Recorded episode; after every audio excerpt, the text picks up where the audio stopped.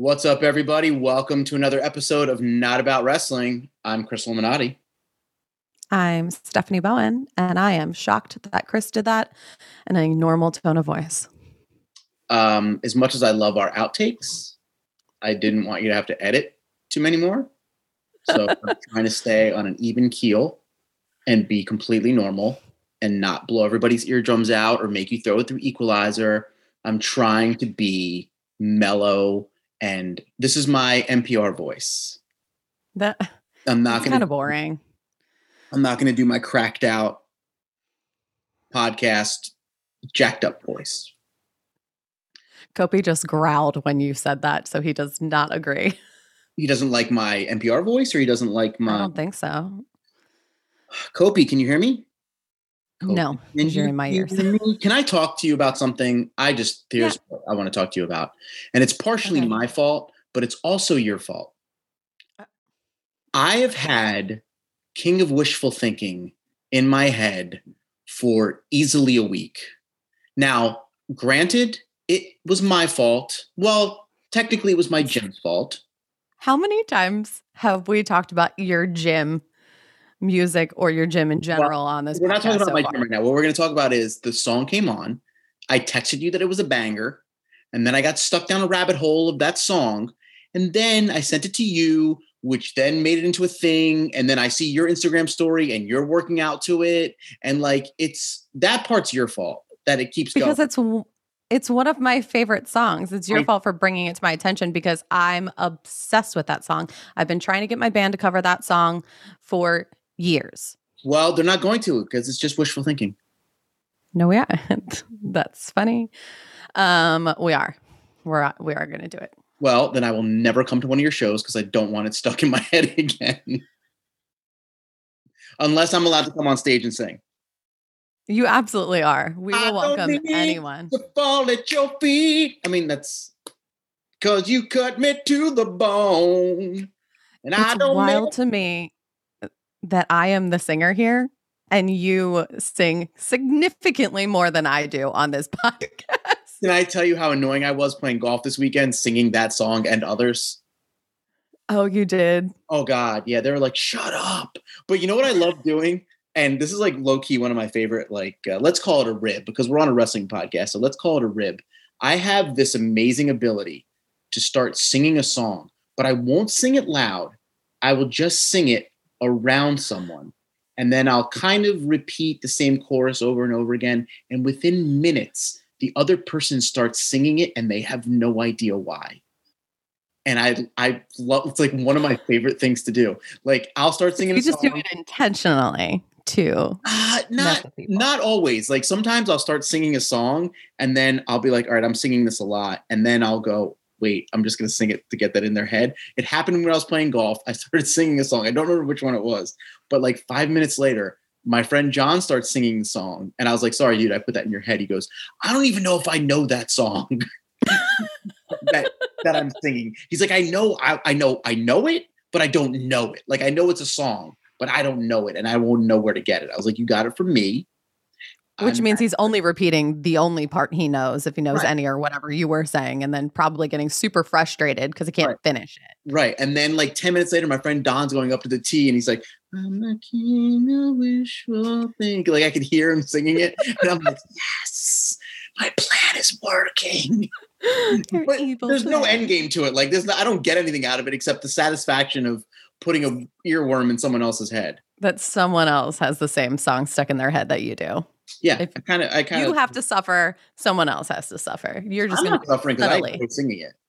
I know. You just and you started off this podcast by complaining about it. and I don't miss the way that you. I'm gonna sing it on the way to Target now.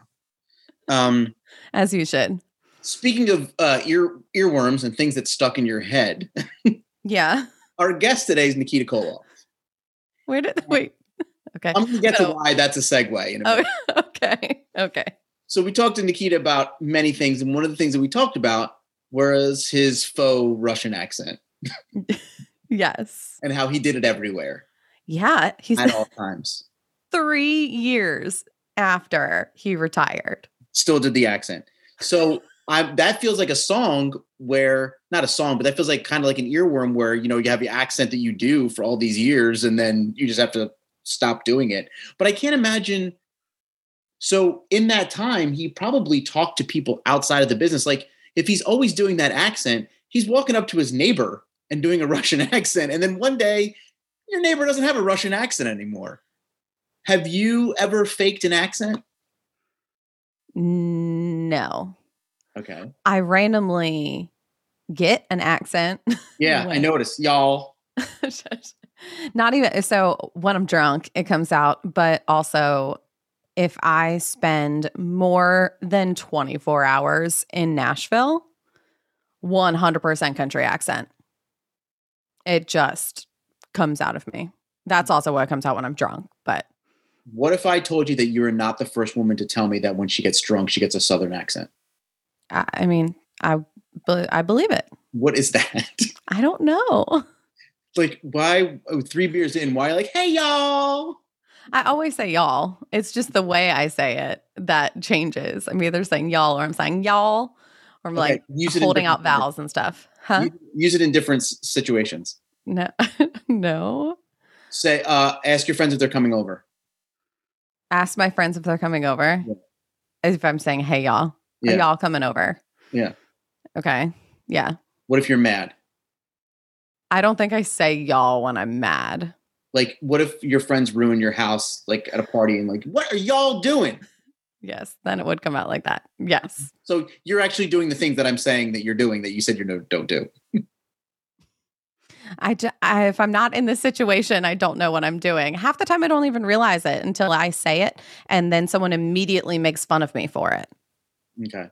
and repeats it back to me and they're like you said what there you you just did it to me recently i can't remember what i said oh it was it was on our podcast intro last week or 2 weeks ago where something country came out of me i don't know That sounds like you should see a doctor. something country came out of me. Doctor, I was in the bathroom and something country came out of me. Um, I've never faked an accent, but I have tried to disguise my Jersey accent. See i don't think you have a jersey accent I- unless you purposely d- disguise it in podcast No, I think it's because you're from Maryland and you're kind of familiar with the Jersey, the hybrid Jersey Pennsylvania accent. So I think Okay. it's not new to you. But I think in certain situations, like the way I say water or the way I say, uh, there's another thing that I say. So I try not to. So I kind of disguise it in that way. I try Okay. to speak more of the Queen's English. The Queen's English. So, our podcast lis- listeners that are not from the East Coast, we need y'all Yeah. to tell us. We sh- should just have had people guess where we're from, uh, which is not possible because you talk about Jersey literally any chance you get. Fake Southern girl and the idiot. I haven't seen your tattoo in forever. Don't do it. Don't do it. It's hidden. I can't even get it on screen. There it is. oh, there it is dun, dun, dun. for our viewers. I mean, what do you? Haven't. Wait, I like how you said uh, I haven't made a New Jersey reference when there's literally two Bruce pictures right behind me. I mean, it's permanently there, but if we're talking to people, Hmm. we talked uh, when we talked to Sean a couple weeks ago. You didn't Didn't show I- your tattoo. And I didn't mention Jersey. You did. You guys talked about it for a second when I- he was talking about getting beat up in Jersey. but not in the lengths that I usually do. No, we. I think ever since I bugged you about it, you've like pulled it back. Yeah. Yeah. I've I've I've brought it back in. Yeah. I don't let my New Jersey. I'm trying to think of a guest that would really make my New Jersey come flying out. Joey Janela. Oh yeah, Oh, if we get Joey Janela, it's going to be a New Jersey fest. isn't Enzo from Jersey? Or is he New York?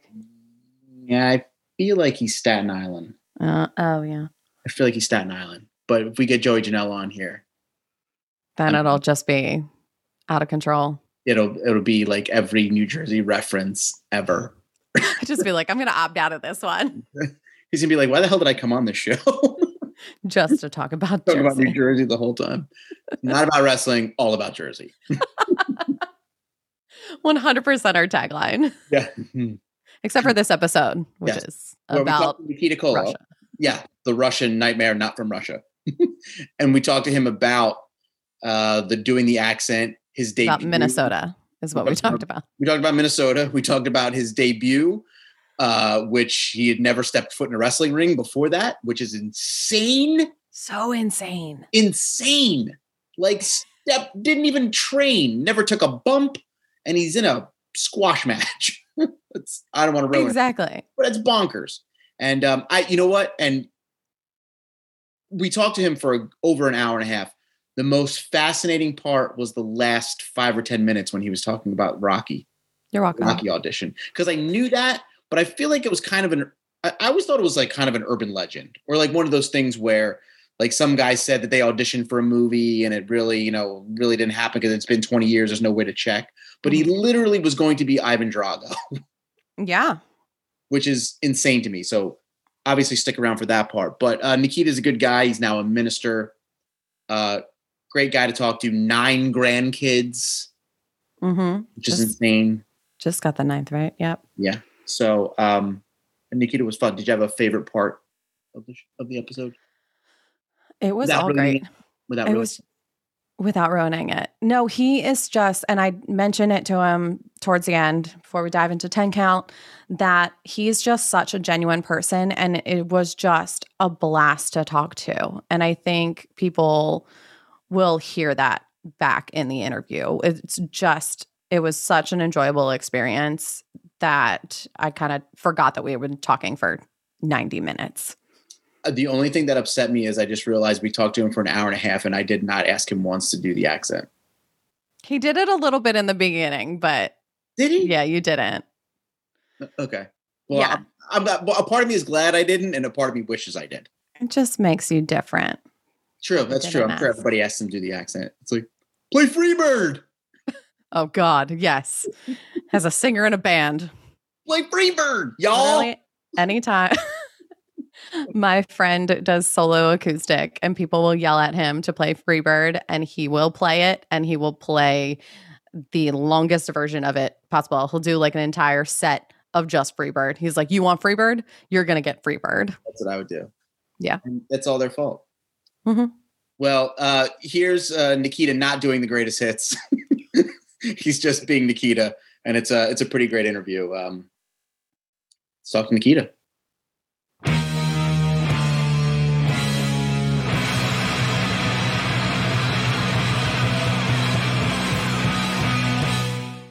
And we're back, everybody, and we are here with the Russian Nightmare, Mr. Nikita Koloff. Nikita, I want to just start off by saying this. I just want to get it out. This is from 10 year old me. I hate your guts.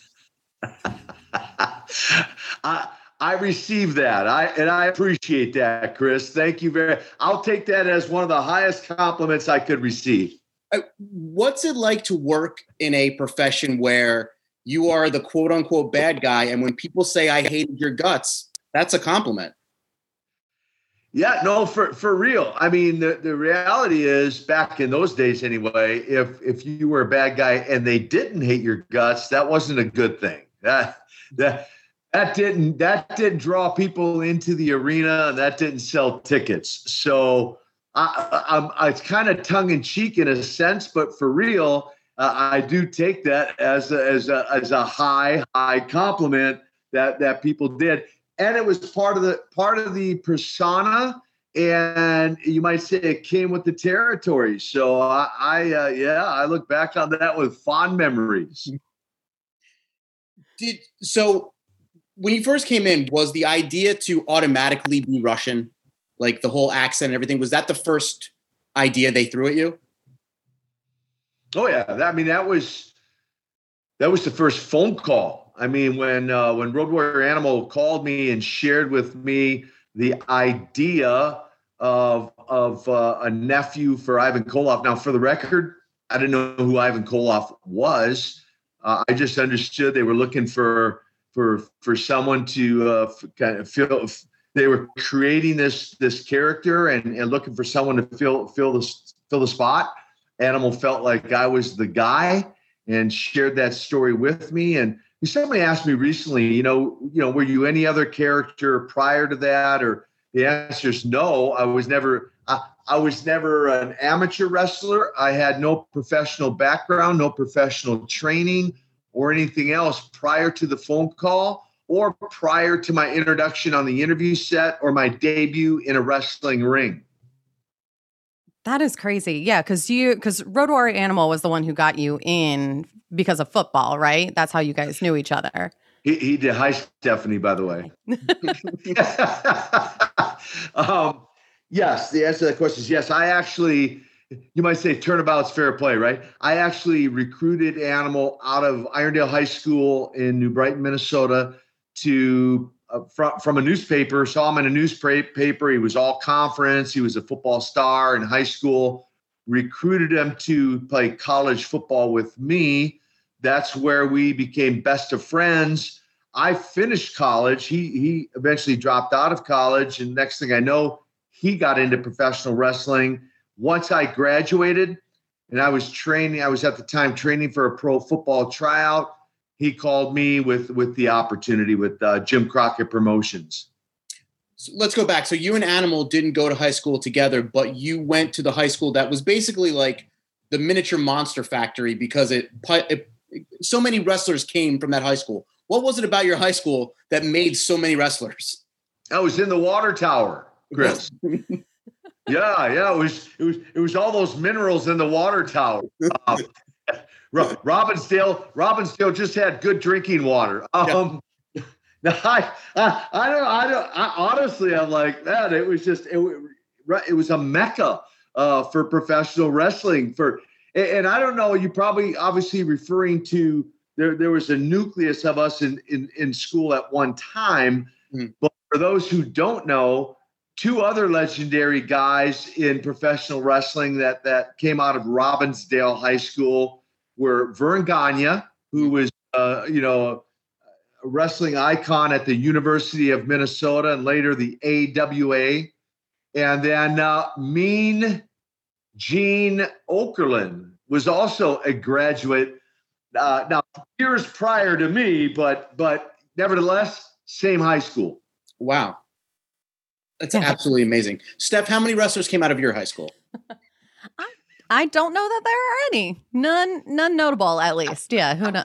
I think we. Oh, wait a minute, Steph. Now you probably had an amateur program, but maybe no professionals, right? Yes. Yeah. No. No professional wrestlers. Definitely. Yeah. Definitely JV varsity, but it might have been the drinking water. yeah, we didn't have that same water. We it wasn't the Minnesota drinking water. My Maryland water. It, hey, land of ten thousand lakes, lots of minerals in the water. It may. It all makes sense now so, so, you're playing football. That kind of ends. You were you were actually trying to go pro, and well, you got hurt, right? I, I was. Yeah, I, I sustained two what could have been two career-ending injuries in in college, and for those who uh, of your listeners uh, that, that your viewers that may be avid football fans, they and and old enough to remember. Well, old enough to remember the Joe Theismann when when Lawrence Taylor fractured his leg more recently, um, the uh, uh, gosh, I just had the quarterback quarterback's name who for Washington once Alex again. Smith. Alex Smith. Yeah. Huh? Alex Smith. Alex Smith.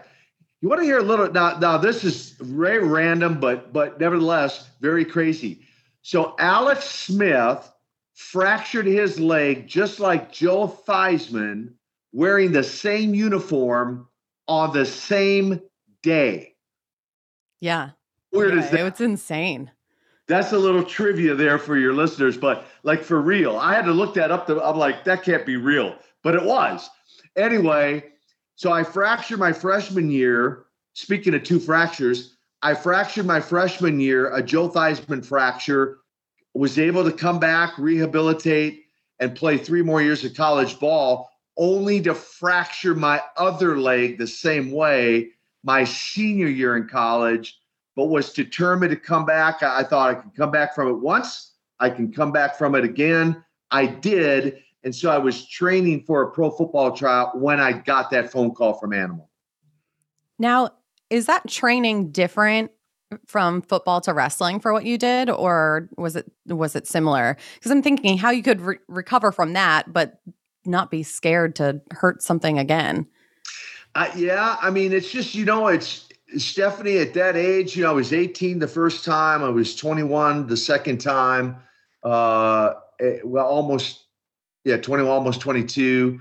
It, it was a mindset. In other words, at that age, I think perhaps some of us can identify, especially guys, Stephanie. You know, I'm, I'm 10 foot tall and bulletproof, right? Nothing can hurt me, or I can overcome anything. And and so it, it was a, a state of mind that I could I could make a comeback and continue to play, and and and and and not be afraid of getting injured again. Um, the the minute as an athlete, the minute you go onto a football field or into a wrestling ring with injury in the back of your mind, many times that's when you're going to get injured or get injured and and you know get injured again, maybe even more severe. And so I, I just never had that mindset. I just had, you know, that mindset that I can overcome any any of these injuries, whether in wrestling or in football. And the training, um, I, I wouldn't say the training was necessarily different because I did essentially the same training for football, as far as in the weight room anyway. Maybe not mental preparation, but as far as physical preparation, I did the same for football that I did for for uh, professional wrestling. So when you're rehabbing that injury, um, were you big into the gym before that, or is that really when you started working out? Because obviously, I mean, you were a specimen when you were working out. I mean, when you were um, wrestling did that happen before or when you started wrestling did you really get into working out that's a great question age 12 chris age 12 i picked up i, I say stumbled across i picked up a magazine called iron man. It was a bodybuilding magazine. And and as a 12 year old and you know i was probably 100 pounds you know drip you know dripping wet at that time you know with rocks in my pocket um, you know kickstand in the face. And and I just got like enamored with the pictures. And and I I for real like remember saying at age 12 one day I'm going to look like one of those guys. You know I, I just got that vision in my head one day I'm going to look like one of those guys I went and bought a 110 pound pl- a plastic weight set from Sears and Roebuck mm-hmm. back in the days with my hard earned paper route money mm-hmm. and I began to exercise and read the articles two years later I met Jerry McFarland. Who's Jerry McFarland? He was the health teacher at my junior high school. More importantly, though, he was a professional bodybuilder. He took me under his wing and began to teach me about nutrition, exercising, eating, all of that. And fast forward 12 years, okay? Age 12, quote, one day I'm going to look like one of those guys. Fast forward 12 years, the day I walked into Jim Crockett's office, I was 285 pounds, 8% body fat with a 34 inch waist. Jeez. You did it. I did it, Stephanie. I spoke it. That to all your listeners out there, pay attention. I spoke it. I believed it. I did it. It's always amazing that something like that happens. Like you have to say that your physique was one of the things that attracted you. Like people would look at you and say, okay, that guy should be something. That guy should be a wrestler or anything.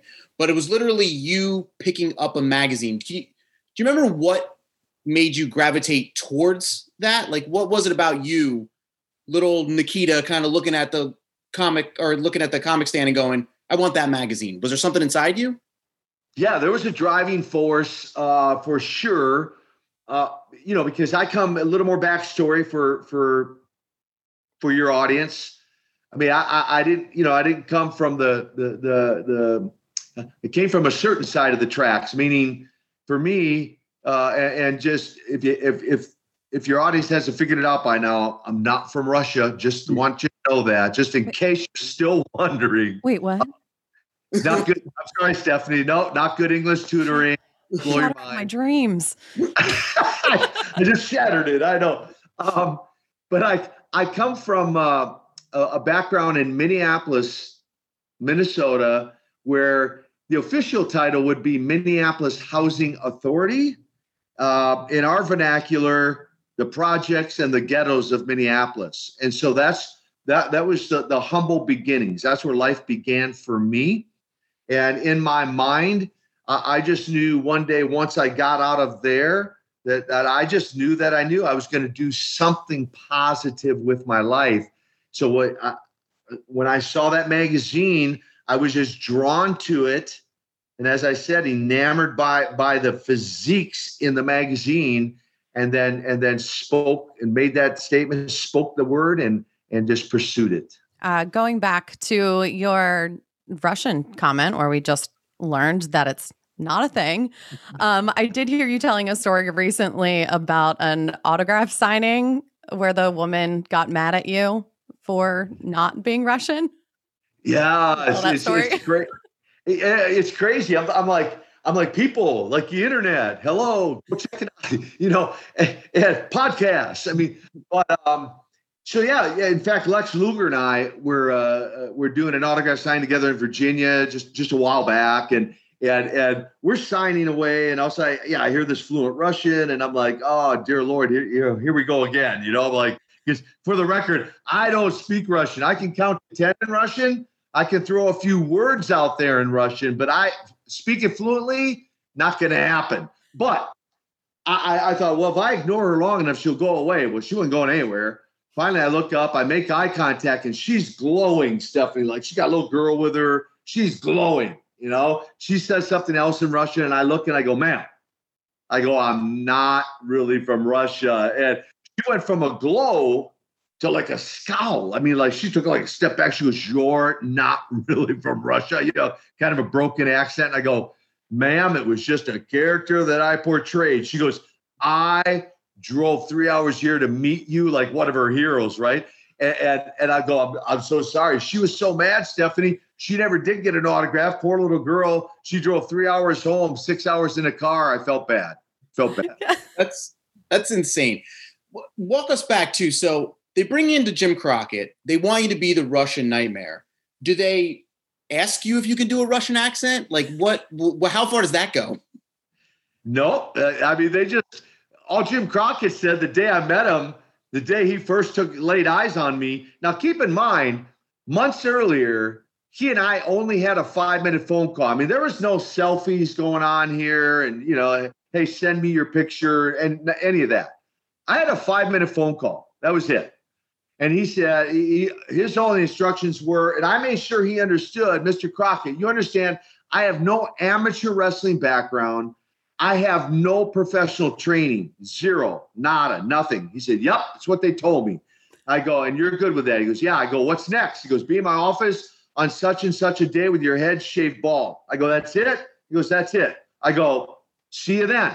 I hung up the phone. I didn't have another conversation with him. I showed up at his office the day they said to be there, a town I'd never been before, with everything I owned to my name. He took a look at me, you know, walked out, walked in with two guys, Ivan Koloff, Don Kernodle, and said, Take a look at your new partner. Nikita Koloff's born in the hallways of Charlotte that day.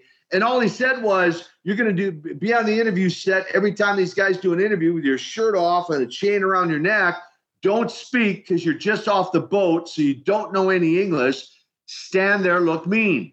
I go, I think I can do that, and I'm going to get paid. Okay, that's cool. Uh, never, no discussion of money or anything else. So we did hours of interviews, Chris.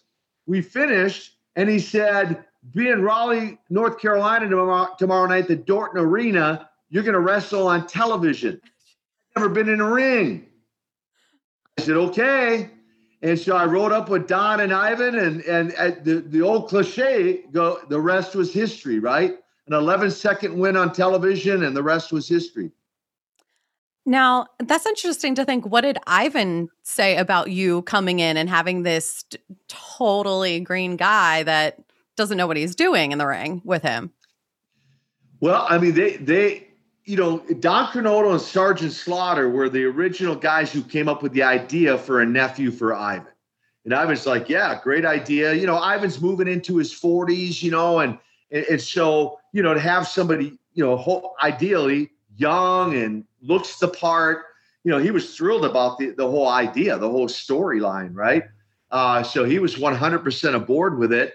Uh, of course, everybody, Croc and everybody else was hoping. I, I had the look, apparently, Now they were just hoping I could car- carry the ball when they handed it to me, right? And so, you know, he would later, Stephanie, say to me, you know, and obviously a, a leading question would be with the story I just told, and guys who'd maybe been in the business for five, six, seven, eight years who who never got a break like that, was there any jealousy among the guys? Well, the, the short answer to that would be yes. But Ivan was instrumental, in fact, so encouraging to say to me, Nikita, obviously you never paid your dues, so to speak, in a territory somewhere else, but you paid your dues in the gym. You know, you you you've given your whole heart into this whole character. So don't let that bother you. You just stay focused and continue to learn and do what you're doing. This is one thing that like maybe you can speak on about the wrestling business. And we've heard this a lot of times before. So you come in, you have no wrestling experience. All of a sudden, you're with Don Kernodle and Ivan Koloff. It gets you heat. You didn't do anything. You made one phone call. They showed you. They you showed up. They put you on TV. That's not on you. Why do you get the heat for that? I, I, again, I think just the fact that just the fact that you know, um, I, I mean, it was let, us face it, it was a, in a sense a meteoric rise to to stardom, if you want to say that. Mm-hmm. And so, eh, our I suppose our natural human tendency is there's there's a uh, you might say a, a, a, level of jealousy within us all. To, you know, to eh, eh, well, maybe I shouldn't just lump everybody into one category, but I, I you understand the point I'm making. There's with, some anyway, there, there's just a level of jealousy and and to for guys who had been trying to make it, trying to make it, trying to make it, and weren't getting that break. I, I walk in off the street and I'm immediately catapulted into this this uh, position of, of uh, very quickly main event created in itself its own jealousy among among guys and for, for anyone who doesn't realize or know in those days anyway, I, I'm I can't speak for the business, the current product. I'm not in the dressing rooms currently, but I can say without a doubt back then there was always a jockeying for position. And and as a good friend, Jesse Ventura once, once said, Nikita, this is one of the most backstabbing businesses on the planet, you know. Uh, and he was he and he was right. It, it it just was, at least was. I don't know if it is, at least was. Okay. to so, go back to what you said before about um, you just standing there and having to put on a, a tough face, were there any times where you just broke and couldn't keep a straight face through someone else's promo? Um, not necessarily. Well, I, would say not necessarily on camera as much as off camera, uh, but there were a handful of times in the ring one, one, one that immediately comes to mind is a guy named named Dick Murdoch, Dirty Dick Murdoch, and we used to joke. He used to joke. He he reminded us all of of the cartoon character Foghorn Leghorn. I, I, you, you, guys, you, yep. you all know that that that cartoon, Chris? Absolutely. You look too young, but uh, Foghorn Leghorn, and uh, man, he was he was the biggest cut up in the ring. He would intentionally try to get you to laugh, and you know the menacing you know nightmare and, and you know the epitome of evil. Man, there were a couple times I'd had to, I had to bite the turnbuckle just not to laugh and break character with a guy like Dick Murdoch. He, he was just he was the funniest guy, one of the funniest guys on the planet. So you come in and immediately you're I don't want to say saddled, but immediately you're labeled the Russian Nightmare was it from the get go that you were going to go against Dusty? You know, American Dream, Russian Nightmare, or was it just they figured out that nickname and it worked? That would what Dusty when I first came into uh, Crockett territory, Mid Atlantic Wrestling, as we call it, Worldwide Wrestling. Dusty was was not yet in the territory. okay, okay. It would be it would be mm, I want to say several months later. I want to say you know maybe six months later, four, five, six months later that that he made the trip from, if I remember my history right, from Florida, uh, from the Florida territory up to the Carolinas, and and and he immediately, I think, saw you know saw a, a great angle there, and how we initiated that was through like an in-ring arm wrestling, you know. Uh, uh, exhibition, and and that's where the the natural gravitation from or, or to the Russian nightmare. You know, there's already the Russian bear, Ivan Koloff, the American dream. And out of that, I'm like, yeah, American dream. I'm going to be your worst nightmare. And it just made sense. Oh, the Russian nightmare. Now, to go back to that first match of yours, uh, is it true that Jim Crockett said uh, if you tripped on the ropes, you would be fired on the spot? Yeah, he didn't say that to me. He because what what happened is is he wanted us to get to the town early. We got there late. Not not my fault. I was just along for the ride, and, and so we. I, he wanted us to be able to get in the ring and, and show me a couple, show me a few things, show me something, right? And and so because we got there late, there wasn't really time to do that. I mean, they're getting ready to let the fans in, and and so in the dressing room, they showed me how to lock up, how to you know how to tie, you know, just do a couple basic things, and and then I think Crockett, because of that, started having second thoughts. And to Ivan's credit, he, I think, convinced Crockett to still let me go on, and and and, and said and told me later. He goes, now prior to going out, he's like, now whatever you do, don't trip on the ropes. And I, in my mind, Stephanie, I'm like, well, how hard can that? How hard can that be? But if you've never tried to crawl in a wrestling ring, it, it's it's not as easy as you think. Number one, so going to the going to the ring, all I kept thinking in my mind was, "Don't trip on the ropes. Don't trip on the ropes. Don't trip which on the ropes." It's almost I like telling ab- yourself, "Trip on the ropes." Like when you tell yourself, I was going to say, I would absolutely trip. Yeah, then you're going to trip on the ropes. It's just how it works. yeah, it's it's like when y'all play golf and say, "Don't hit your ball in the lake," right? And it goes in the lake. I um three days ago I went golfing for a bachelor party, and uh like the 13th or 14th hole the tee box was literally right in front of a lake. So it maybe 50 yards. The first thing you say to yourself, let's go and right in that lake. And you don't like I was driving fine all day long. First shot, boop, right in the water. It's like, why? It just don't even pretend like it's not even there. But so that first match, that's your first time in a wrestling ring. Yeah. That's insanity. I know it is, right? I mean, for real. Like, even when I think back on it, Chris, it's like in fact, the word probably the word surreal kind of fits right there. That yeah, and and and Don Kernodle, I just talked to him the other day. He typically always brings it up. He'll say, I, I really." He thinks back on. it, He goes, "I can't believe we just like threw you in there like we did." He goes, "But but you pulled it off. We we yeah. did. You pulled it off." He goes, "But he goes, I, I can't believe we did that." So let me ask that ride to the town I'm sure you're picking their brain. Are they more telling you things about the ring, or are they really are they still smartening you up to the business because you're not even in the business yet? Not Chris, honestly, not really much of, of, of any of the I don't even know these guys. I just met them the day before. I'm like, I'm like, who are you? And, and so like for real. So I'm like, I, I don't even know that we talked about anything on the way. I don't know if I talked much at all because I don't I don't know these guys. So, I mean, we may have. That's really a great question. I, I honestly, I, I, don't, I can't remember talking about much, much of anything on the way to the town. It wasn't until we got there that we, I think, really started to discuss what what to do. Mm-hmm. Now, what we didn't even cover to begin with, did you even watch wrestling growing up? Like, did you know anything? Uh, a, a, a, little bit. I mean, again, Verne Gagne, AW All Star Wrestling, AWA Wrestling. So the answer, the, the answer would be no. I wasn't a fan of it. I mean, I was I was familiar with it.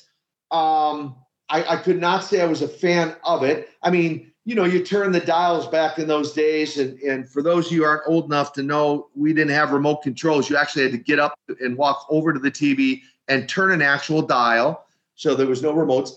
Um, and but but you know, so I, you see you'd see a little bit of it. I see a little bit, but it never captured you know my interest to, to watch a whole show every week. Right? Oh, I can't wait for wrestling to come on. You know, and 11 a.m. on Sunday or Saturday, whatever. But but in college, I worked out at at Jesse Ventura's gym. He had a sweatbox gym, and a bunch of us muscle heads worked out as gym. So I got a little bit more familiar with it by working out at his gym, got to know him uh, on a personal level. That was kind of cool. We would, I'd maybe try to watch and, and see if he'd be on sometimes, you know, if, if I wasn't doing anything else.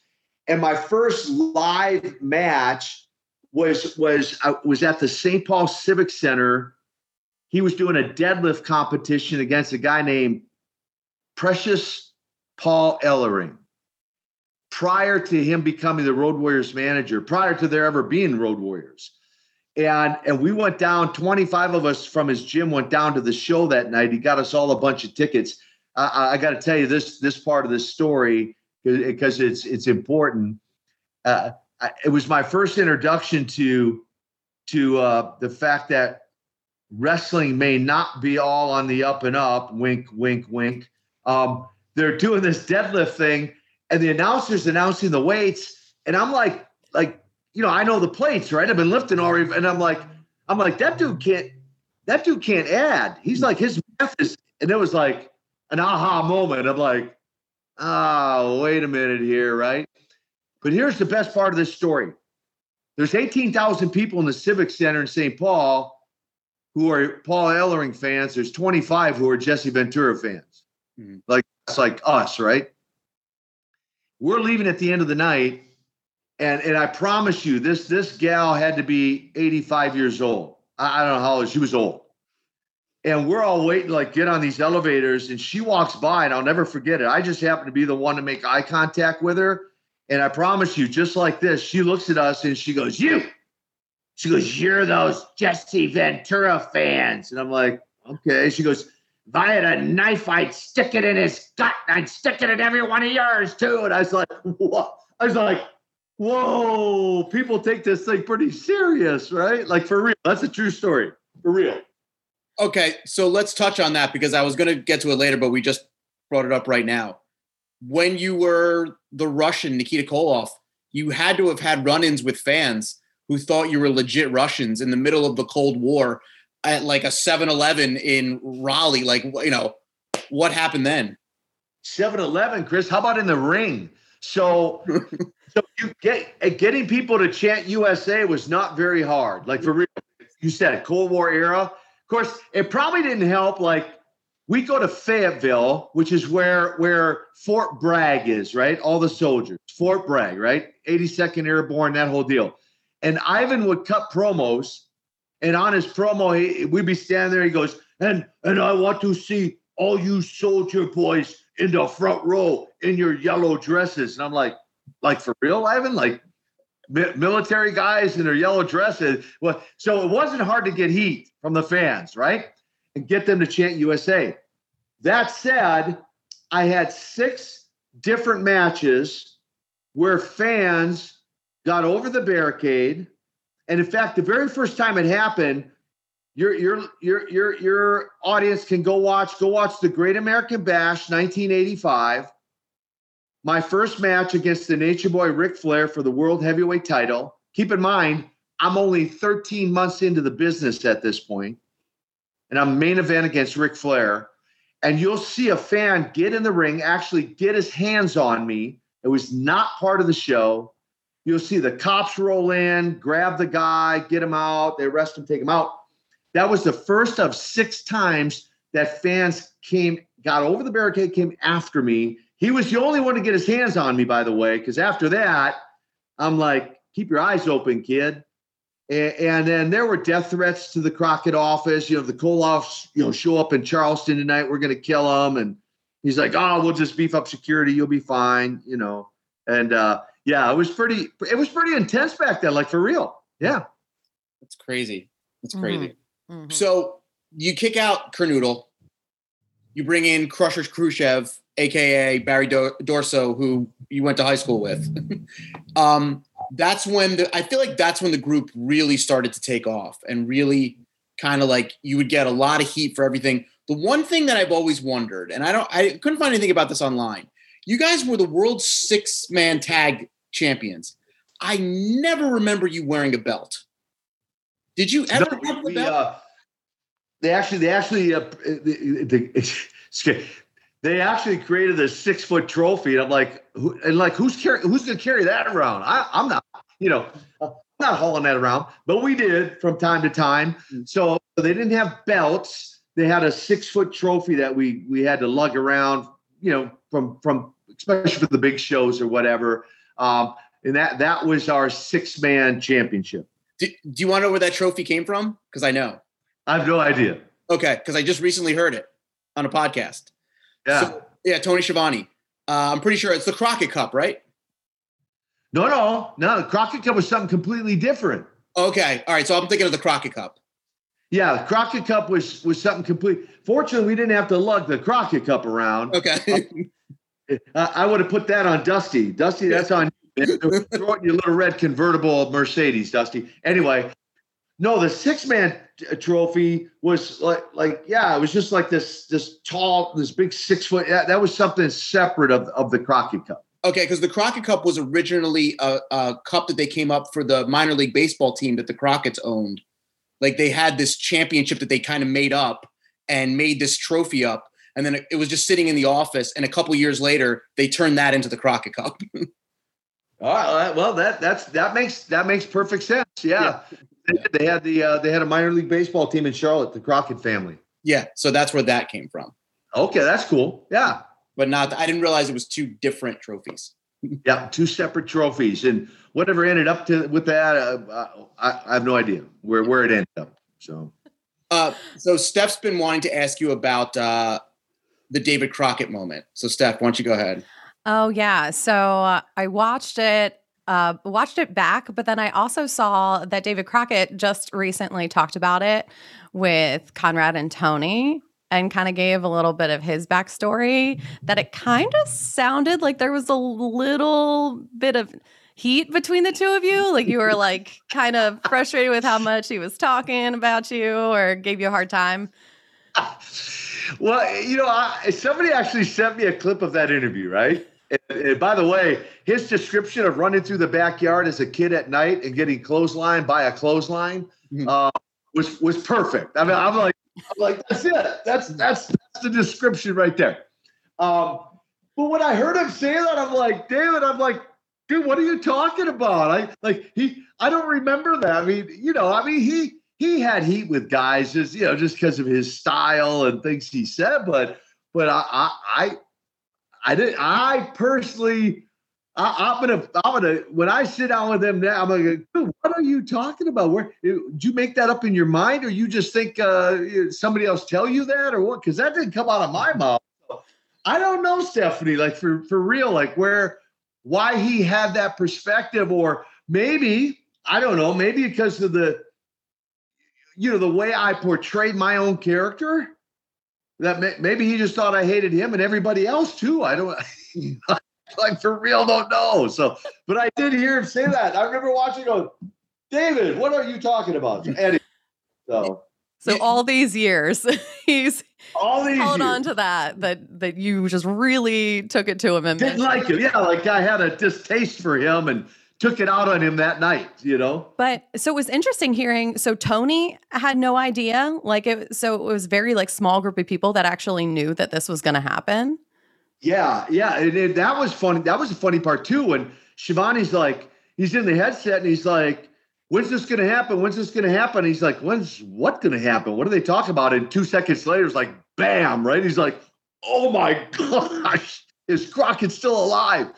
But but the thing, yeah, the thing about that era, I feel anyway, it's like when I made the turn, and you guys may want to. I'm sure you might want to touch on that, but mm. but that was there was there was three people in that circle: Dusty Rhodes, Jim Crockett Jr., and Nikita Koloff. We we told no one, no one, nada, not a soul until the night I walked into the babyface dressing room. Did they kind of an aha moment for them?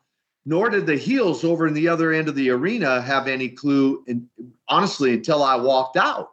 Kayfabe, as it was called in the day, was very real, and and and we we took that to heart. And this would just be one example of that. I want to touch on the turn in a minute, but before we do, I want to go back to the David Crockett thing. And so I was rewatching it. I remember seeing it as a kid, but I was just rewatching it today to get ready for the interview. And uh, you can ask Steph, I complain about this all the time. I'm into believability. And here's what made that moment believable. And it was not only what happened between you and David, but the way they shot it on TV. So if you go back and watch, you clothesline David, he goes down to the ground. The next shot is a wide shot of the crowd. And because you're doing the interview and there's a match getting ready to go in the ring, everybody kind of stands up like, what the hell was that? And looks to the right, like, because nobody knew what was going to happen. So I feel like if they stayed there on that shot, yes, it would have been as, you know, big a moment. But the fact showing the crowd that everyone was so shocked that everyone at home was like, oh my God, like nobody knew what was going to happen there. That was really off script. Right. And, and, that, right. And that's, that's, man, that's, that's part of the, and by the way, my philosophy, uh, partly because Ivan and Don, you know, and others had, had coached me old school, old school mentality, old school philosophy. My mentality was when I went to the ring or anything like that, that I did, no matter what the fan might in the back of their mind think about wrestling, they're going to go like that was real. Like like in fact, I can't tell you how many fans uh, guys have said to me at autograph signings and everything else. Um, they walked out of the arena uh, on a night that I wrestled Magnum TA and would say this: I don't know about any of those other matches, but that match against Magnum and Nikita was real. Like, and that, but that was my goal. That was my philosophy and and what I wanted to portray to all the fans was believability, and so that so there you are. So you segue perfectly into it because we want to talk about the Magnum TA thing. I mean, the best of seven series and that whole feud was huge for me as a kid. Like watching that was just major. But so Magnum gets in the car accident. Did you think to yourself like, "Oh shit, now what?" Like you know he's okay, but like career wise, like oh, okay, now what do we do? I, I didn't even uh, I didn't I didn't even know. I was uh, I was on a two week tour in Japan when it happened, and so my my first uh, knowledge of it was in Philadelphia. Dusty and and Jim Crockett pulled me into a room, and and because they because they, they again you know that's not the era of cell phones and just you know whatever um, so no no news no news hit Japan.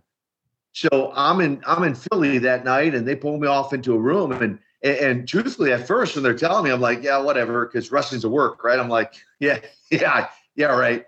It took them a few minutes, like honestly, to convince me that they were, you know, shooting on the you know on the square, that they were like being serious, and I, so that so then once that settled in, you know, I, you, you you're to take a moment. I mean you know, we weren't what I would call the best of friends. We were on a we were on a very cordial. I mean, we had a very we had a great relationship. I felt on on a professional level, but Terry and I weren't the, by any way stretch of the imagination the best of friends.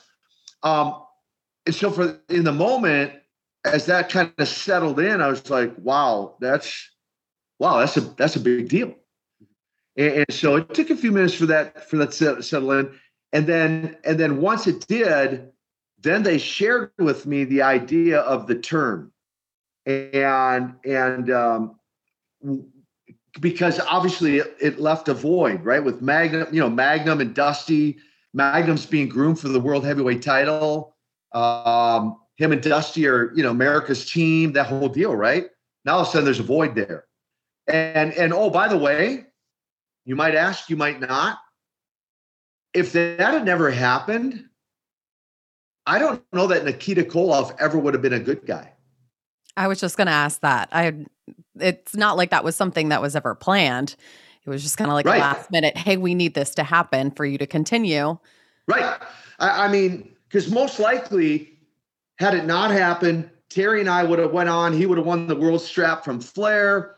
Him and I had such great chemistry together that we would have. I, who knows how many matches we would have had for the world heavyweight title with me at the you know U.S. champion, number one contender, chain matches, flag versus flag. I mean, we could have run a program for who knows how long, right?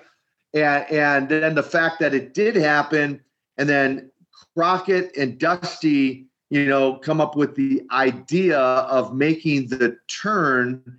And and I found out not too long ago that someone who had traveled with Dusty prior to his passing had asked him eh, eh, in regard to that angle, did you know that it would be, you know, payday? You know that eh, that that you know it would hit pay when you guys did. And he said, truthfully, none of us had any idea whether it would work or not. You know, Nikita becoming a fan favorite or you know, babyface good guy, whatever. Um, none of us knew when, when you know how that how the fans would respond to that. Well, that's the funny thing too. So if you watch back to when that happens, and it's it's a huge pop. But when you're coming out and you're walking with Dusty, the crowd's kind of quiet because they don't know what the hell's going on. Because Dusty's coming out and there's like kind of like a there's a cheer, but not as loud. But when you hit Ole, then the place explodes because they're kind of like, oh my God, like what just happened?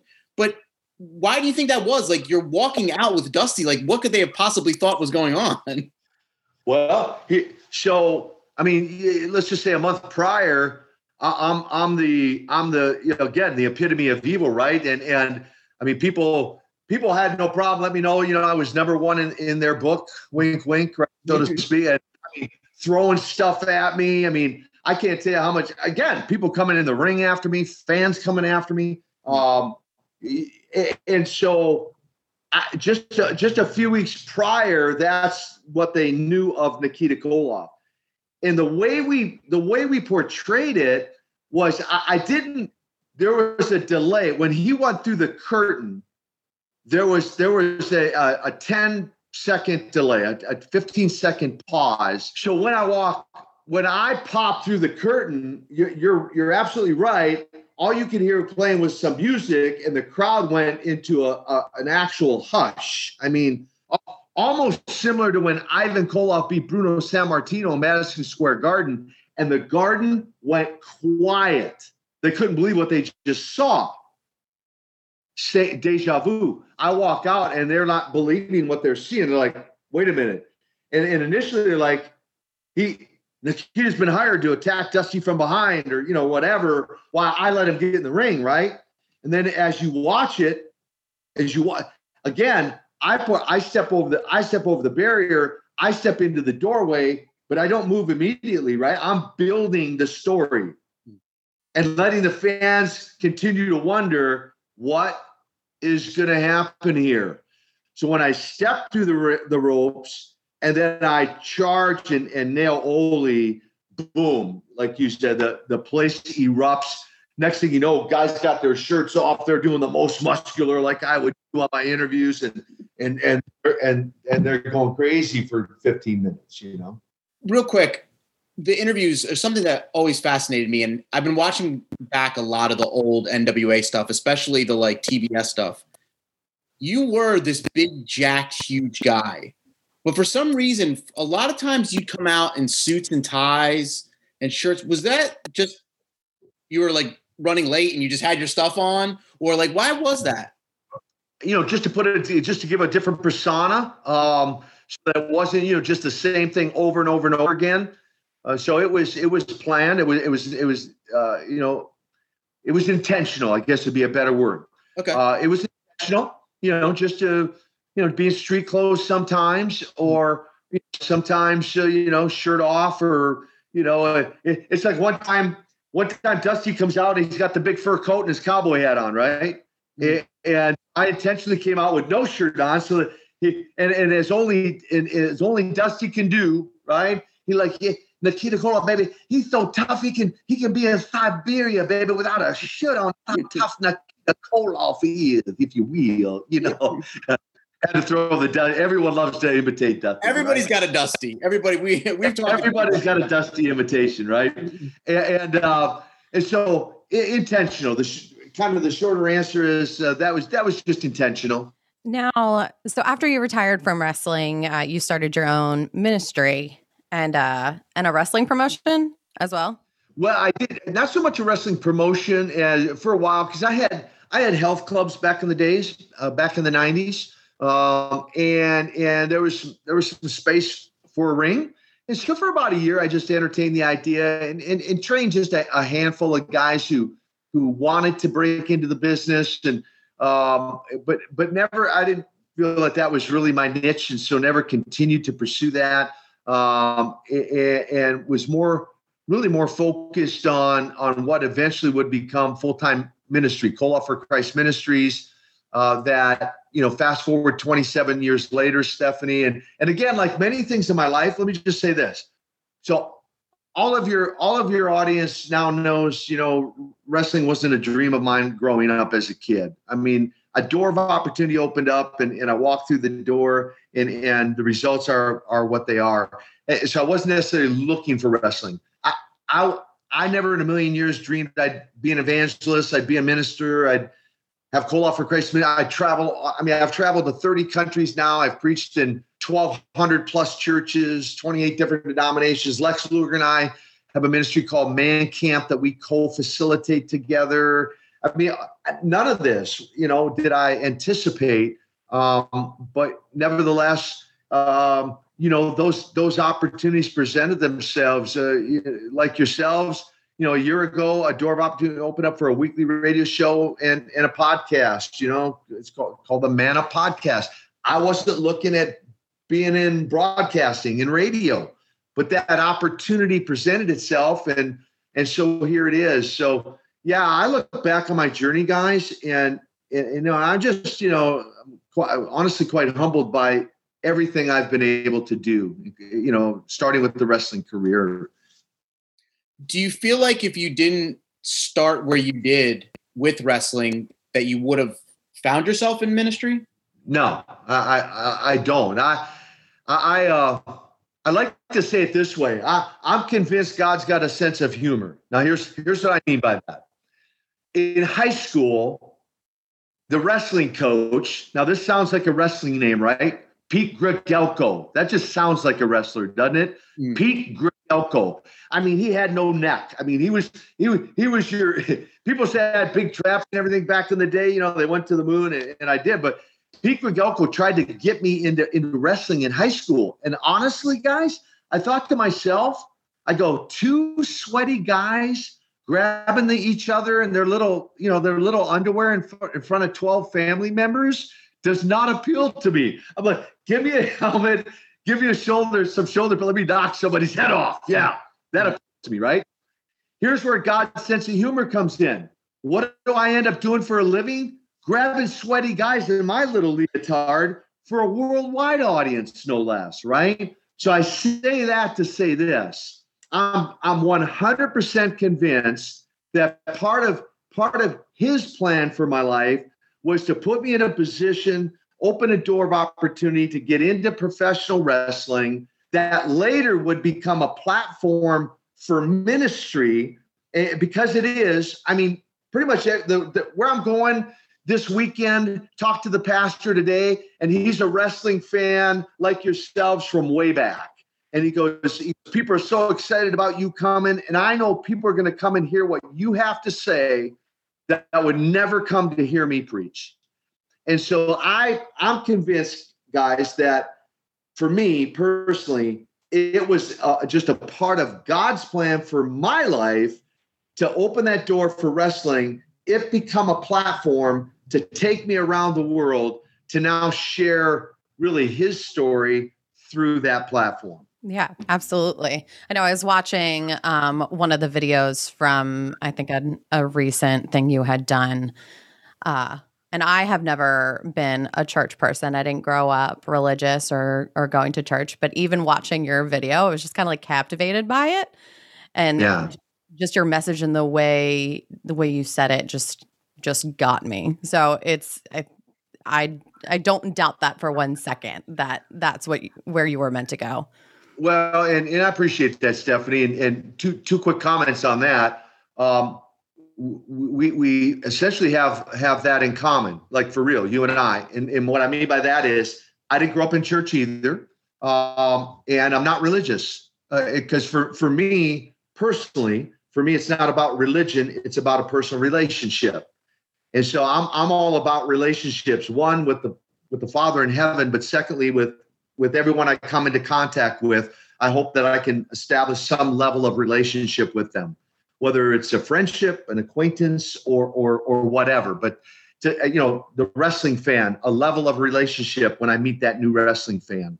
Um, and, and so, I honestly, I, I thank you for those comments um, because what I try to do when I go out and speak is just speak from the heart and just share how how my life I feel was personally changed by that relationship, and then hopefully it resonates with others who are listening. You know, like yourself. So I, I so we have that in common, Stephanie. Those two. There you go. Well, Yeah. it definitely did resonate. It's it was just so genuine and and Mm.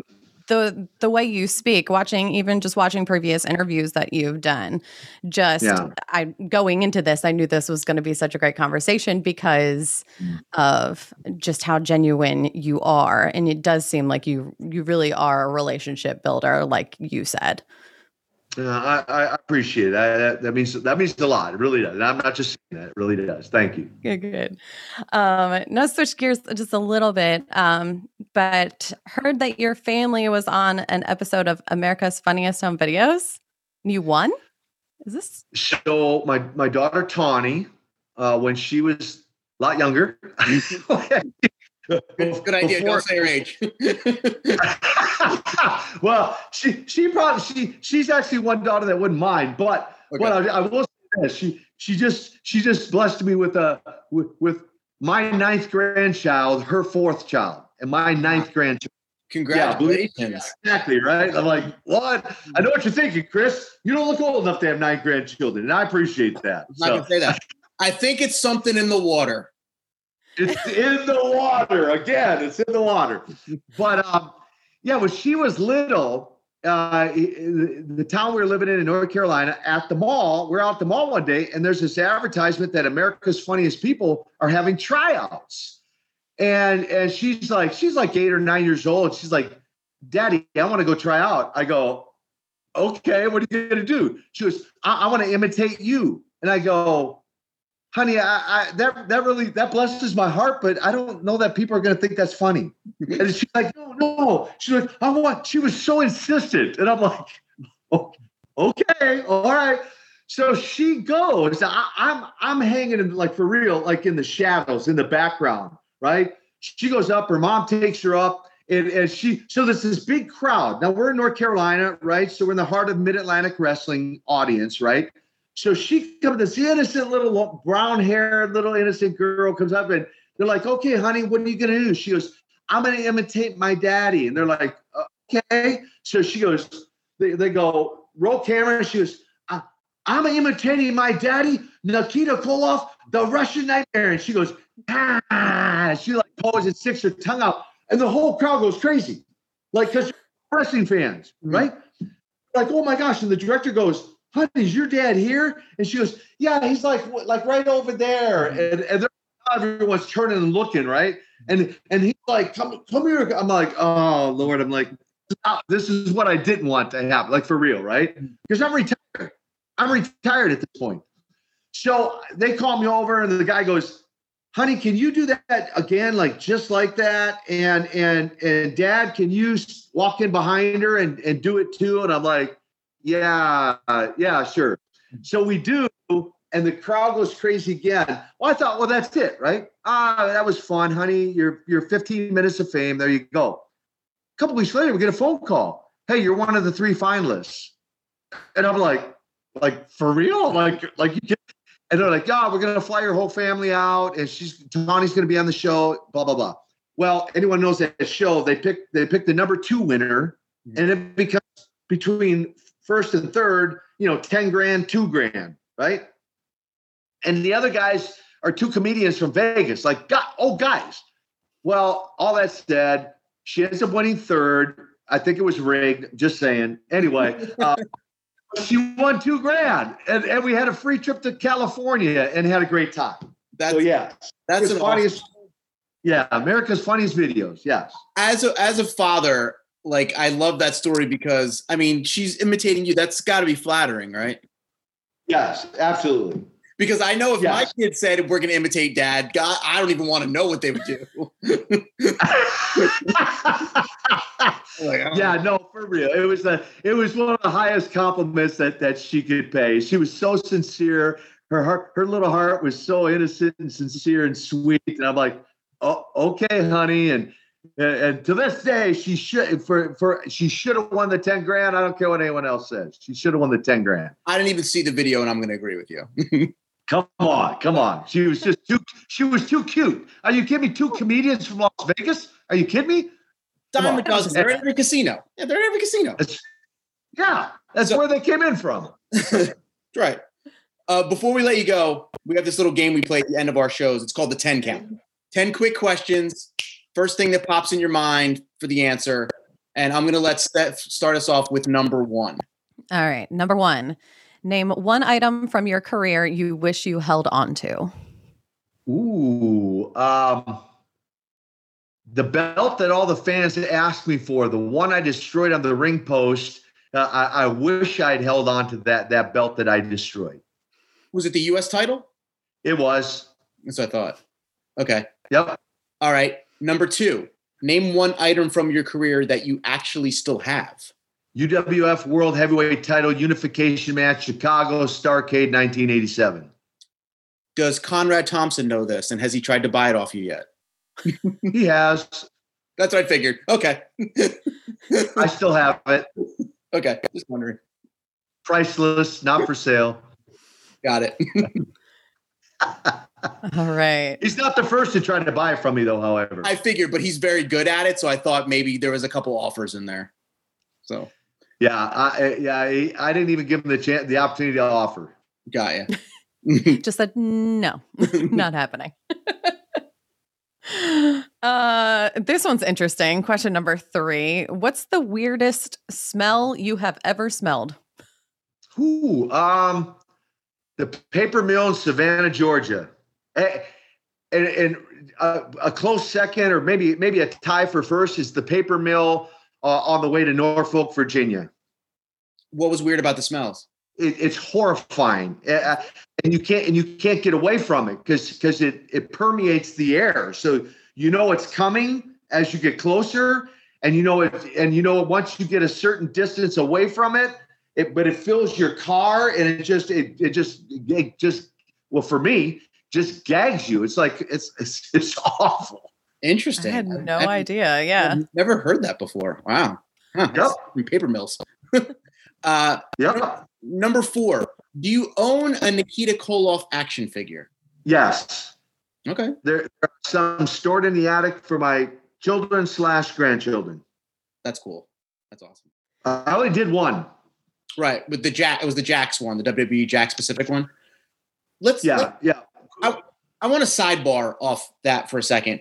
Um, how much merchandise do you think you would have moved? So back in mid '80s, Vince McMahon was like a merchandise machine, and they used to make those figures and, and shirts.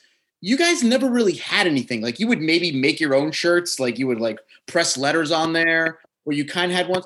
Like, do you ever get mad at like if they just had something in place to make like Nikita Koloff shirts or you know uh, action figures? How much money you would have made back then? uh, I, I don't I don't get mad, but looking back, um, the the one who was quote in charge of that shall remain nameless. Mhm. Don't want to throw anyone under the bus, Okay. uh, but not the right person for marketing. It did, did did not, in my view, did not know. To your point, did not know how to market, and there's no telling. I mean, the the one or the couple T-shirts I had, the only one who outsold me, even at believe it or not, even as a as a heel, as a bad guy, was Ric Flair's shirt. The Nikita Koloff, you know, Russian Nightmare. I mean, that shirt was the number two seller for them. Um, to your point, there's so much more that that they certainly could have done and, or shared revenue with the guys, which they were not, for the record, real good at doing that with what they actually did produce. And hey, for for all your audience out there, I did one action figure, and there's one actual legitimate video uh, or a game gamer out there, Retromania, that that I agreed that just that has just recently come out that uh, your fan your your fans may have some fun with Retromania. That's yeah. the one legit game that I agreed to do. I've seen that one and it looks like a lot of fun. I have not played it yet, but I have seen it. Yeah, so we're on number 5. If the Nikita Koloff of 2021 was 20 years old, do you think he'd try to pursue a wrestling career? Whoa! I'm supposed to give you a quick answer to that stuff. I know. It's, hey, that's that's Chris's brainchild. There, he's the one. well, well, I mean, do I do I get to say if you know how we always say if I knew then what I know now, you know, I would have done some things different. I mean, I mean, so knowing what I know, um, yeah, I probably, yeah, I, I probably would have uh, pursued the, the the same career, knowing knowing what knowing where it ended up. Yes, I probably would have. All right. Okay. All right. So number six. Now let's exclude the first road trip going to squash a guy in 12 seconds with uh, Koloff and Kernodle. But besides that, what's the weirdest thing that ever happened to you on a road trip? Ooh, ooh, weirdest thing. Um, well, I, I mean, I don't know how weird it is, but we were in, uh, we were in, uh, we were we were down near the Mexican border in Texas wrestling.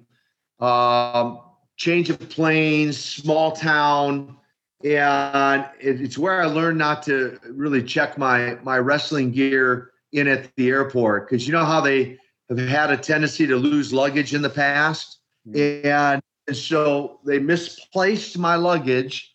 So I had no gear, and I'm like, "What the heck? What am I going to do?" I still had to work. So believe it or not, I had I, I remember this part. I had Arn Anderson's wrestling boots. So I've got I got AA on the side of my boots, Arn a lace up, and I was not a lace up boot guy. I I I just I I was not going to do that. But I I had Arn Anderson's wrestling boots. I remember all right, I had Dick Murdoch's wrestling trunks, just a little the short trunks, not a singlet or anything. That was weird because I, I just I always wore the singlet, right? So it just felt weird. And and I borrowed somebody else's knee pads. And of course, that, that was the only gear that I, I, I wore to the ring. So that that was a weird night. That was a weird feeling, a weird night. I, I wonder if a picture of that exists. I, I don't know. It, it was a it was just a small house show and like like really, I think we were like I don't even remember what town we I think we were like 10 miles off the Mexican border. I mean, we were we were down, yeah, in in, in cowboy country. Mm-hmm. That's crazy. Yeah. All right. So number seven of that high school class or overall high school, since you told us the other guys, who was the toughest guy? Hmm. I, I would. I would. I mean, I'm tempted to say, tempted to say Curt Hennig. However, I'm gonna probably have to go with with with Rick Rude because Rick's dad was a Golden Gloves boxer back in the day, and and he basically Rick didn't have uh, the I would say the the best of upbringings or the best of, of relationship with his dad. I think his dad used him as a punching bag at times for practice, um, just to toughen Rick up. And, and and Rick was Rick was tough. I mean, he was lean and wiry, and but but he he was one tough guy. So I, would have to say Ravishing, the Ravishing one, Rick Rude. That seems to be a general consensus with people who didn't even go to your high school to say Rick Rude. I remember hearing one story, and I mean, it's well known that Curt Hennig was like one of the biggest ribbers around. But there was one where they would be at bars, and Curt Hennig would challenge people to arm wrestling competitions, but then say, "But first, you got to beat my buddy." And he would make people wrestle Rick Rude first, who was actually a legit arm wrestler. And right. Rude would just like wipe the floor with people, and then would always right. something. yes, that, if, I, I can verify those stories. You got any good Curt Hennig rib stories? Well, what one, if not so funny for me, uh, I was a sophomore in high school, and this was back in the day. I don't even some if your audience even knows what letter jackets are, but I get my. I guess they don't even do those anymore. They don't even have letters. yet, I don't think. Do they? I, th- I think they do. Now I You don't think know. they They did still when do? I was in high school. Yeah, I, I think I've seen kids like in the area wearing letter jackets. I think. I, I mean, that was for for that was a big deal when I was in high school. oh yeah, I mean, I mean, we had the, you know, I mean, we had the, the the the kind of the cloth and the leather arms and and Okay. stitched the leather. You know, when you when you lettered in varsity, Hmm. stitched leather and, and little football pins for a war. I mean, that was a big big deal. Hmm. Well, myself and two other sophomores were the only guys that ever that ever our sophomore year not only dressed for varsity, which our head coach was not a big he, he didn't really kind of believe in that, but we were we were good enough to do it and actually even played on the varsity as sophomores.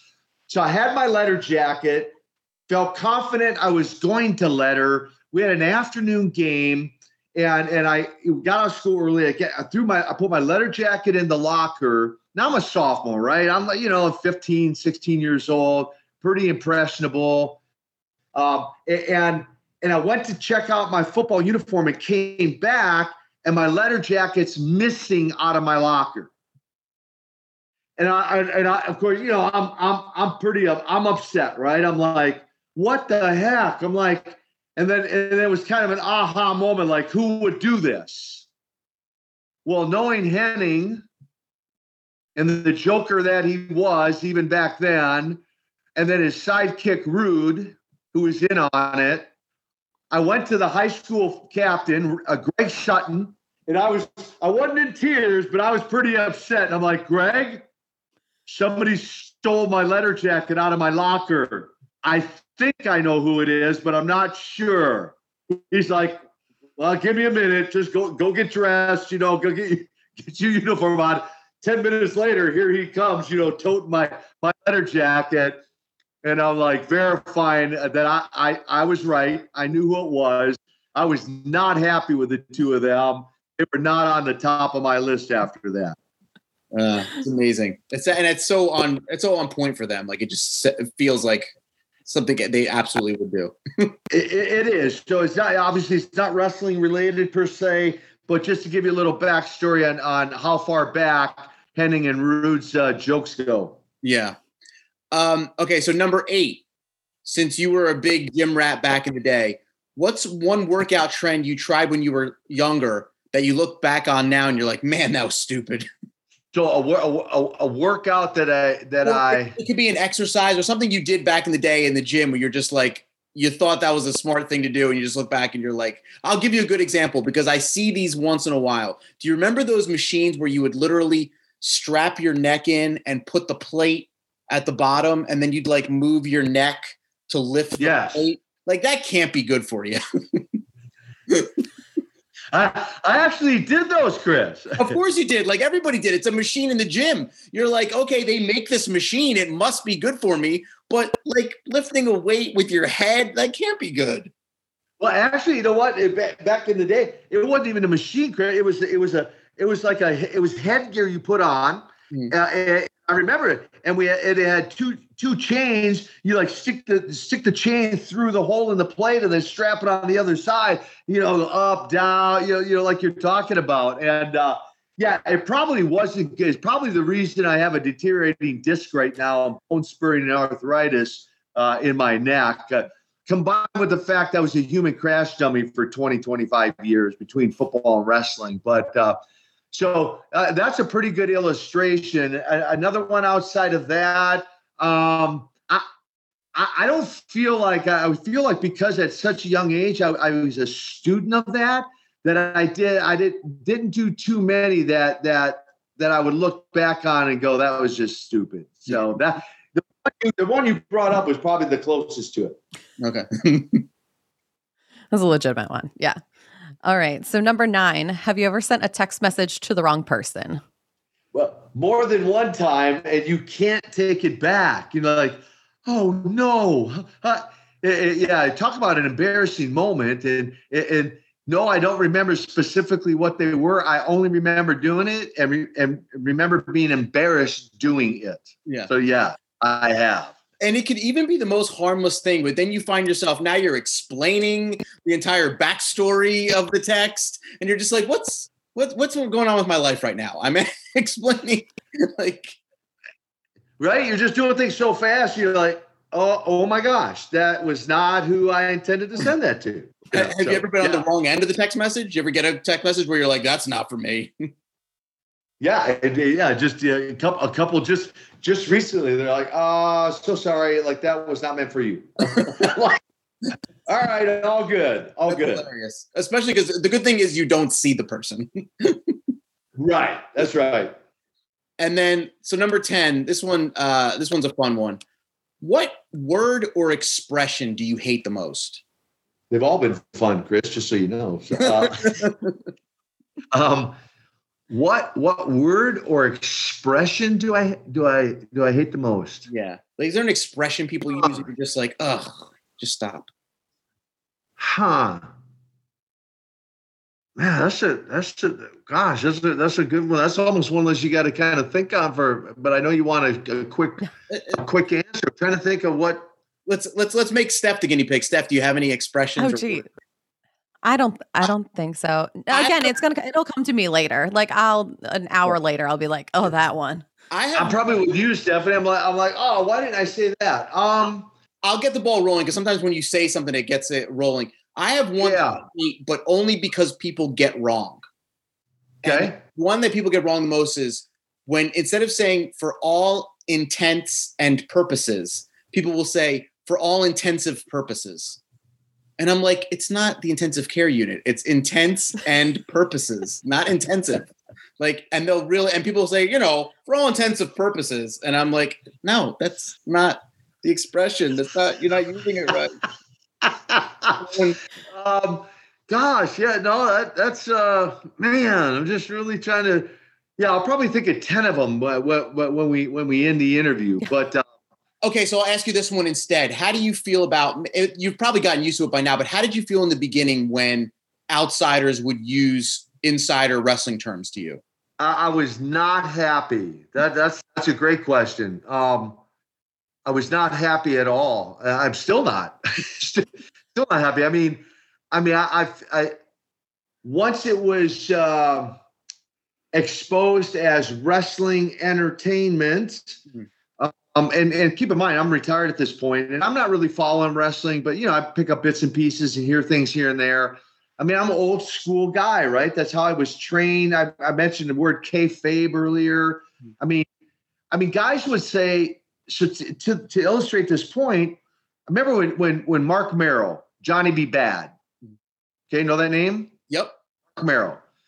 Uh, a while back, Marc and I were in an autograph sign together. He goes, "I got to tell you this story. When we when I first came in the Crockett territory, and he goes two things. One, when I first met you, he goes, he goes, you scared the bejeebers out of me, and, I, and I'm smart to the business. I'm like, that guy's scary, right? And I can't tell you, fans at the last autograph signing I just did said, dude, uh, as a 10 year old kid, you you scared the crap out of me, you know. So anyway, you too, right? Okay. okay. And Marc goes, I'm sitting in these dressing rooms, I'm looking across the dressing room at you, and like, I'm like, that dude's like scary. He goes, but then you talk in your accent in the dressing room. And I'm like, does he know we're smart to the business? Does he not? right? But I was so kayfabe. I, I I never listen. I didn't speak English anywhere outside of the dress, you know, uh, anywhere in public. And I never knew when when when a, a cop or somebody was going to walk into the dressing room, so I want to protect my character, right? And, and and for three years after my retirement, I still spoke with that accent anywhere in public. Oh my uh, goodness. making a point here, right? So I was I was that protective of the business. So when they started started saying, "Oh, it's wrestling entertainment," and, and letting kayfabe go, I, I just it was not a happy camper. Still not happy about it, and, and uh, you know, in one sense, I in one sense, I think it it, it ruined the business for you, the fan, in in one sense, because it took what I feel it is the mystery out of of the of the uh, of the art of the business. It took the mystery out of it. And so, anyway, hope Man, that helps. I feel like I, I feel like I ended on a downer. I so well related to like living the gimmick like that. I was watching a video about um you were talking about your Rocky 4 audition and how even with Sylvester Stallone, you were like just staying in character the whole time. The whole time. Oh, I, I, I didn't. I'm telling you, I, I didn't break. So there's the high note, Chris. Well, I didn't break character anywhere. I mean, I'm testing. I'm screen testing for Rocky Four Ivan Drago, and I am in. I'm not only in character for the screen test because I'm I'm supposed to be this Russian boxer, right? No, off camera, I'm talking to Sylvester in the accent. It n- not never breaking character ever. That's how much I protected the character. I mean, my gosh, I legally changed my name. I, I learned a few names in, you know, a few few words in Russian. My kids are named Koloff. I mean, come on. do you, do you remember the conversation with Sly? Yeah, I mean, well, I mean, it was. I mean, we did, we did, we we conversed. You know, we could, we talked about. one funny part was he I'm thinking he's looking at me, right? I remember 285, 8% body fat, 34 inch waist. Well, for those who don't know, I mean, on the silver screen, he looks ginormous, right? Like bigger than life. Hmm. In real life, like for real, he's five six. He's about a, a buck 60. Hmm. I mean, with rocks in his pockets, hmm. right? I mean, he's not a big guy. He's pretty ripped, but he's not a big guy. So 160, 285, two, five six. and and and I do two screen tests by myself. He says, "Let's do one more together." And, and shoulder to side by side, halfway through, finish your lines, but turn towards me. Let's do a nose to nose stare down. All right. He goes, but finish your lines. I'm like I can I can do that. We do it. They all cut. He asks, "How was it?" I'll never forget. The director, quote unquote, says, it was really good till you tor- turned towards each other, but then we lost you in his shadow, meaning I was so big they couldn't see Stallone on on their screen, like he disappeared basically. And I thought two things real quick: one, not good for his ego; secondly, not good for my opportunity. but we talked after that, uh, Chris, and he's like, "Hey, you know." Do you, do you know how to pull punches? Because I'm thinking he's looking at me going, man, if this guy lands the role, he's going to knock my head off my shoulders, you know? And, and uh, uh, so we were just talking a little bit about boxing and, and, and, you know, role playing and, and just kind of small talk is, was basically what, what we did. And, and, and that was uh, really kind of the length of our conversation. He was very cordial, great guy, nothing but good things to say about him. Do you think ultimately that's why they ended up going with an actor? Because I mean, back then we're talking about mid 80s you know, people very much still thought wrestling was real. So he's probably thinking in his mind, okay, it's a lot easier to teach an actor how to pull punches than this quote unquote wrestler who could almost knock my head off if you know he's not careful. Well, for for the record, Dolph wasn't a wasn't an actor. That was his first role ever. Oh, really? Yeah, he was he was a uh, back before the MMA. He was a kickboxer. Right. Okay. True. Yeah. And and so people say, yeah, but he was tall. Well, he was he was about six three, but he was only two hundred five pounds, so eighty pounds of muscle less. Mm. Okay. And and so that was actually his first gig, and and so he had never. And they. And by the way, if you when you go back and watch the movie, he had very few lines for that reason. Mm. And the director would later call me and say to me, Nikita, man, if if it was based on on delivering the lines, hands down, 100%, you'd have the role. But even for Hollywood, your size with a 35 year old Rocky, even for Hollywood, it would just be too unbelievable that, that he could beat a guy that looks like you. Mm. and thanks to the fans, I just recently learned this. I had no idea. I had to go look this up and go, is this for real? Are they pulling my leg? They sent me, they sent me uh, uh just not long ago, they sent they said, I hope you got royalties for this. I had no idea, but keep in mind, Ivan Drago, right? Ivan, Ivan Koloff, Ivan Drago. They said, Do you know what his manager's name was? I'm like, I don't know. I, speaking of Ivan Drago's in the movie, I go, I have no clue. And they sent it to me, and it was Nikolai Koloff, K O L O F F. And I'm like, Are you kidding me? Like, for real? Like, Ivan and Koloff. And, and, and I said to them, I go, No, there was no royalty involved in that whatsoever. And I'm like, Really? Really? You're going to use our names, but uh, not give us any acknowledgement? Like, for real? Like, all right, whatever. That's amazing. Well, I, I feel better that we're leaving on a high note now. good. Well, good. Well, good. It, it's all been, hey, you guys, it's been a great, I thank you guys. Like both Stephanie, Chris, thank you guys. So tell everybody where they can find you. Tell them all about your websites and where we can learn about the ministry and everything. Yeah, no, I appreciate it. Yeah, just you know, follow me on social media, uh, Twitter, Instagram, Nikita Koloff with the number one behind it. That's that's me on Instagram and Twitter. And and you'll see my goal every day is is to is to put a positive message out there every day that that many people say, man, I just I needed to hear just that today. That just happened today, as a matter of fact. And uh, I'm just I'm an encourager, as you might might might guess. And uh, on Facebook, the real me, the real me on Facebook look for me because there are, believe it or not, there's some imposters out there. Um, but on social media, get out. You're kidding. Who would have ever thunk it, right? But Nikita, uh, there's imposters of me out there, so I know there's imposters of you. I know, right? For real. So the real me on Facebook.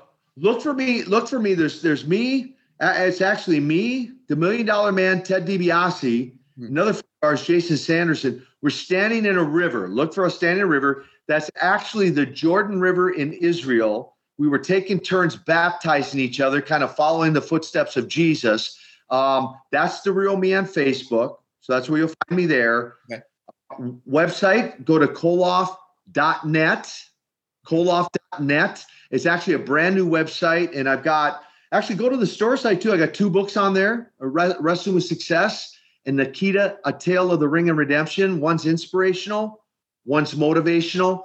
Um, working on a brand new book and and and re- remaking uh, the very first book I wrote uh, down the road here, and uh, and the other go on, go check go check out go look look me up on the podcast platform. I I actually I'm live on the radio or not live on the radio, but I, I broadcast on the radio on on on weekends on Truth Radio Network out of Winston Salem across the Carolinas and Virginia. Then it goes up onto about 75 podcast platforms. It's just called the Man Up podcast. Sting interview, Luger interview, Jaxson Ryker with WWE Raw. Uh, just just just put uh, Magnum TA's interview out there. Go go check out the podcast. It's awesome. Staying busy. uh, yeah, that's just a few things I'm doing, Stephanie. I didn't. I, right, one of many. everything. right. well, that's why they got to go to the website and find out everything else you're doing. That's right. That's correct. Nikita, we want to thank you for taking out of your time to, to talk to us. We, we love talking to you. No, you guys were great. Thank you so much. I, I appreciate I just appreciate the opportunity to come on and share some of my story. Thank thank you. Thank you, Chris. Thank you, Stephanie. Thank you. Wow. You made it to the end of the episode. Thank you so much for listening. If you enjoyed this episode and you'd like to help support the podcast, please share it with others, post about it on social media, and leave a rating and review on iTunes. To catch all the latest from myself, Chris, and our podcast, you can go to www.notaboutwrestling.com. You'll find previous episodes, articles from episodes, and links to all of our social accounts. Thanks again, and we'll see you next time.